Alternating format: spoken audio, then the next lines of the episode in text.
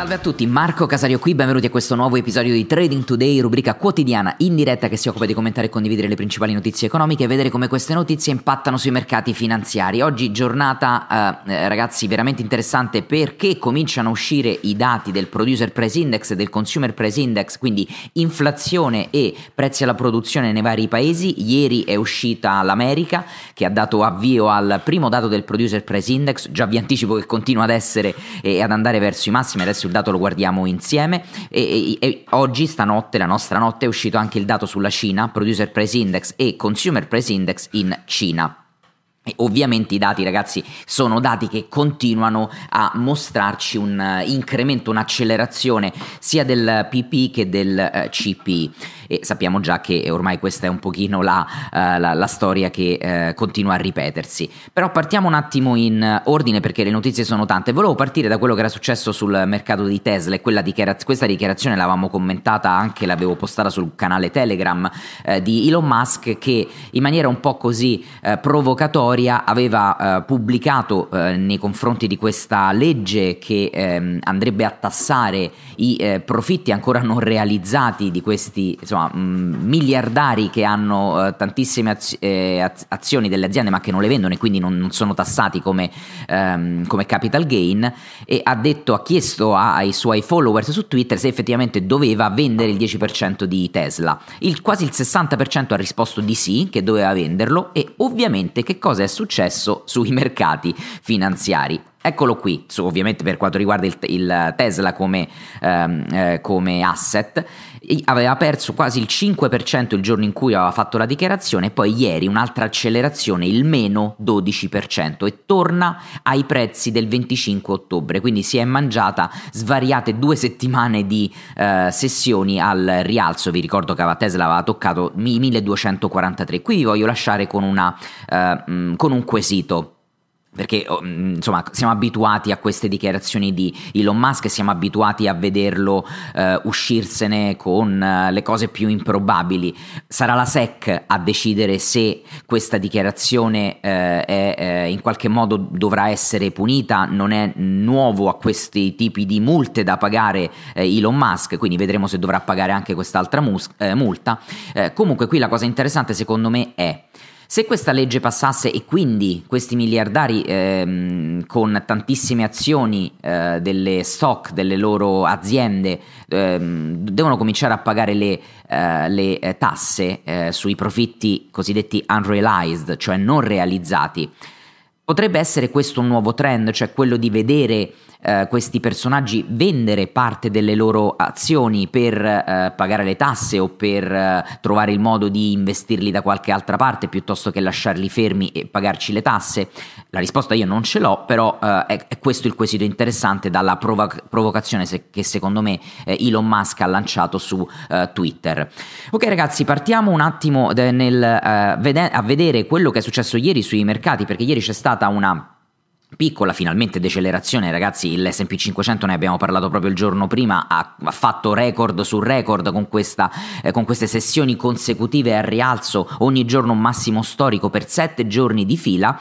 E ieri ha chiuso con un meno 0,34%, quindi piccolissima flessione assolutamente fisiologica. Stesso discorso per il Nasdaq, che ieri ha chiuso con un meno 0,70%. Anche il Nasdaq, guardate qui, che, che eh, impulso eh, rialzista. Una cosa interessante la notavo sulle volatilità volatilità, in particolare la volatilità implicita eh, del VXN, quindi del Nasdaq, eh, è salita, siamo ancora a valori diciamo eh, tranquilli che almeno io reputo eh, tranquilli, siamo a 22, eh, devo vedere superare il 25 eh, per come il picco che era successo qua a, il 20 settembre per cominciare ad entrare in un territorio meno di tranquillità. il VIX a 17,78 ha toccato la media a uh, 50 periodi e comunque abbondantemente sotto i 20, ma la cosa interessante riguardava quella che io chiamo il premio sulla uh, volatilità, ovvero eh, la divisione tra il rapporto tra volatilità implicita e volatilità realizzata,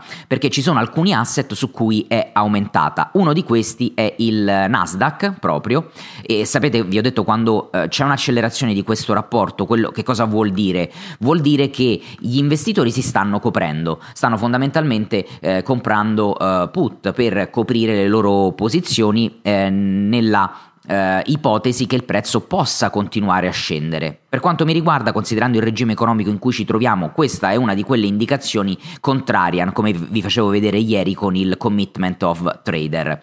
E, altre due posizioni le ho viste su XLB, che è l'ETF, il settore dei materials.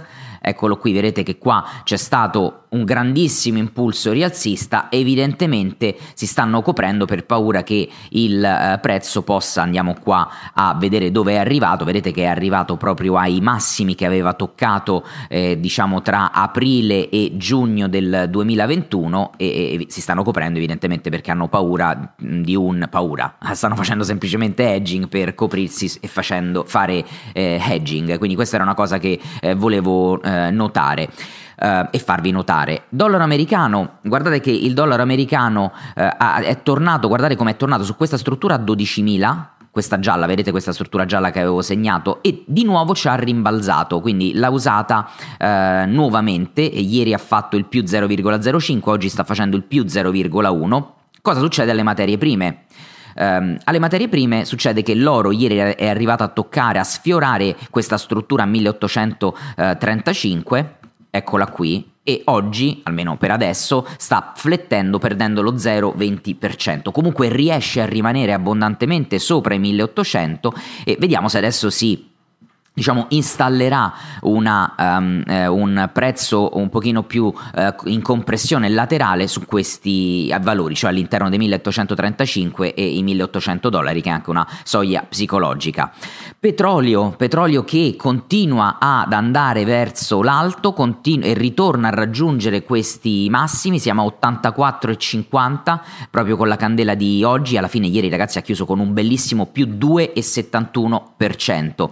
Non è andata altrettanto bene al natural gas che ha avuto un bello storno ed è tornato ad appoggiarsi vedete sulla parte alta di quest'area. Quest'area che cosa era ragazzi? Era l'impulso, era il ritracciamento dell'impulso rialzista che natural gas aveva fatto, cioè qui c'è il livello 38,2 di Fibonacci e qui c'è il livello 61,8, quindi siamo ancora in una fase di eh, ritracciamento e ehm, eh, la cosa interessante sul natural gas ve la volevo far vedere qua, guardate sulla, in questa tabella del, um, questa tabella del, uh, sulle correlazioni. Allora, guardate, vi faccio vedere il natural gas e fatemi fare un po' di zoom, così lo vedrete meglio. Vedete che il natural gas attualmente è veramente negli ultimi giorni ha una correlazione leggerissima diretta con il dollaro americano e negli ultimi 15 giorni ha una leggerissima, quindi debole correlazione inversa. Quindi che cosa vuol dire questo? Che attualmente si sta muovendo il natural gas si sta muovendo uh, in maniera indipendente dal dollaro americano. È importante fare queste considerazioni. Guardate invece come eh, ha una correlazione inversa più forte con che cosa l'SP 500. Questa è, è, sicuramente una considerazione interessante da, eh, da fare in questi giorni. Sta, è come se, sti, se, se, il natural gas stia vivendo di vita eh, propria.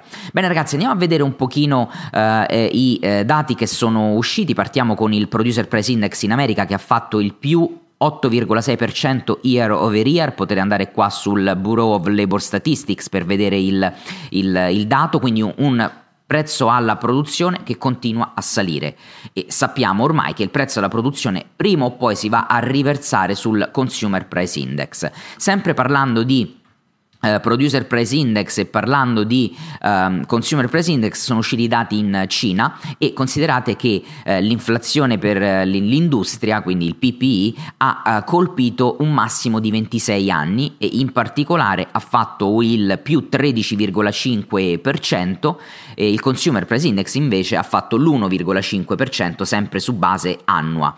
E um, il responsabile del PPI sembra essere stato l'inflazione importata in Cina, perché la Cina non esporta solo inflazione, ma la importa anche, e volevo andarvi a far vedere che cosa era successo su FXC, quindi sull'ETF delle large cap in Cina, che continua ad essere ribassista. Qui, come vi dicevo l'altro giorno, la mia visione è ribassista ormai da parecchio tempo, da questo periodo qui, quando poi la Cina ha cambiato anche regime economico e sembra la Cina confermare, quindi non essere in transizione economica come invece l'America e l'Europa, quindi sembra confermare il suo regime di stagflazione, quindi la mia visione rimane assolutamente eh, non rialzista, quindi neutrale e ribassista su questo, um, su questo mercato. E effettivamente vedete che qua ci sono state queste, guardate come si sta muovendo a dente di sega direi in questo periodo e c'è questa struttura qua intorno ai 43 dollari che eh, è un ostacolo grande al prezzo. Vi voglio far vedere anche KWeb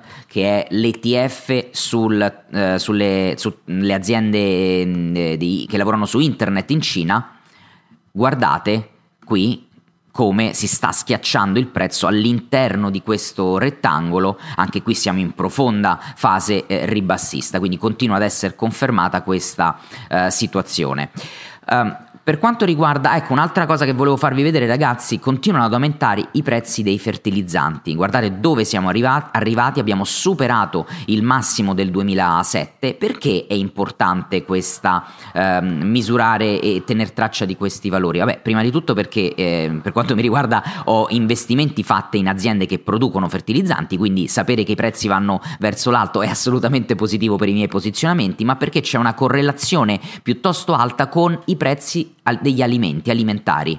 Cioè i prezzi alimentari hanno una correlazione, ragazzi, quasi dello 0,9 quindi quasi una correlazione perfetta diretta tra prezzo dei fertilizzanti e prezzo degli alimenti. Guardate qua il food prices misurato dalla FAO, dalle Nazioni Unite, come sta aumentando nell'ultimo periodo. Guardate qua, questo è settembre e ottobre. Vedete come i prezzi si continuano ad alzare. Quindi ecco perché è importante continuare a uh, monitorare questi, questi dati. Uh, è uscito anche il Westpac del Consumer Sentiment in uh, Australia, Consumer Sentiment che vedete ha aumentato dello 0,6%, quindi un piccolo aumento. Del resto avevamo visto aumentare anche i, gli economic sentiment in, in, Europa e in Germania. Vi ricordate ieri avevamo visto il, lo, lo ZIU Index e, e la cosa interessante è che stanno aumentando i, eh, la fiducia nei confronti dell'economia e per i consumatori in un momento in cui, eh, in, almeno in Europa, in molti paesi stanno aumentando le casistiche, eh, mi riferisco le, alla pandemia, quindi interessante notare questa, eh, questa cosa. Eh, sono, c'è qualcos'altro, ah, quello che volevo farvi vedere, guardate ragazzi, questa è la tabella eh, che monitoriamo con tutti quanti i dati eh, macroeconomici che tengo eh, sott'occhio e voglio farvi vedere come effettivamente vedete che si sta eh, si è a, a decelerare guardate i colori i colori vi fanno capire molto. Vedete come qui c'è stato un, eh, una, siamo nel 2020 qua, eh, quindi in piena pandemia, i numeri hanno eh, decelerato, quindi sono andati molto in negativo, vedete che sono stati rossi, quindi c'è stata una decelerazione, per poi riaccelerare in questa fase, accelerare in maniera ancora più netta in quest'altra fase e vedete che adesso eh, hanno, sono, hanno un pochino smorzato e che cosa? Perché? Perché questo è il trimestre, ragazzi, in cui siamo andati in stagflazione.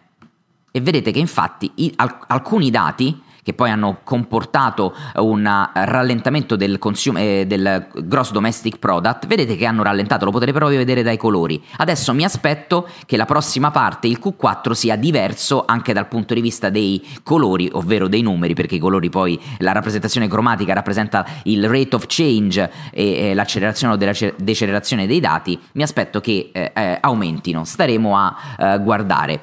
E, ehm, fatemi vedere se c'è qui, eh, ah sì, volevo farvi vedere questo grafico, ragazzi, questo è eh, la, il macro update giornaliero con le notizie più importanti del giorno che eh, colleziono e volevo farvi vedere come continua ad aumentare lo spread da, tra PP e CP cioè ehm, tra il producer price index e il consumer price index. Continua questo spread ad aumentare e ehm, questo è eh, importante perché ehm, ripeto, ehm, i produttori nei prossimi mesi, vedete che cosa ho scritto qua, passeranno solamente in parte i costi di produzione traducendosi in margini ed earnings più bassi, oltre che in un'inflazione ancora più sostenuta. Quindi di nuovo questo è un dato sicuramente interessante da eh, tenere sott'occhio. Ragazzi, direi che ehm, per oggi è tutto. E, ehm, noi ci vediamo eh, ovviamente per l'update di domani. Ci vediamo sul canale Telegram e sul canale Instagram. Eh, grazie mille per l'attenzione. Buon trading a tutti. Ciao.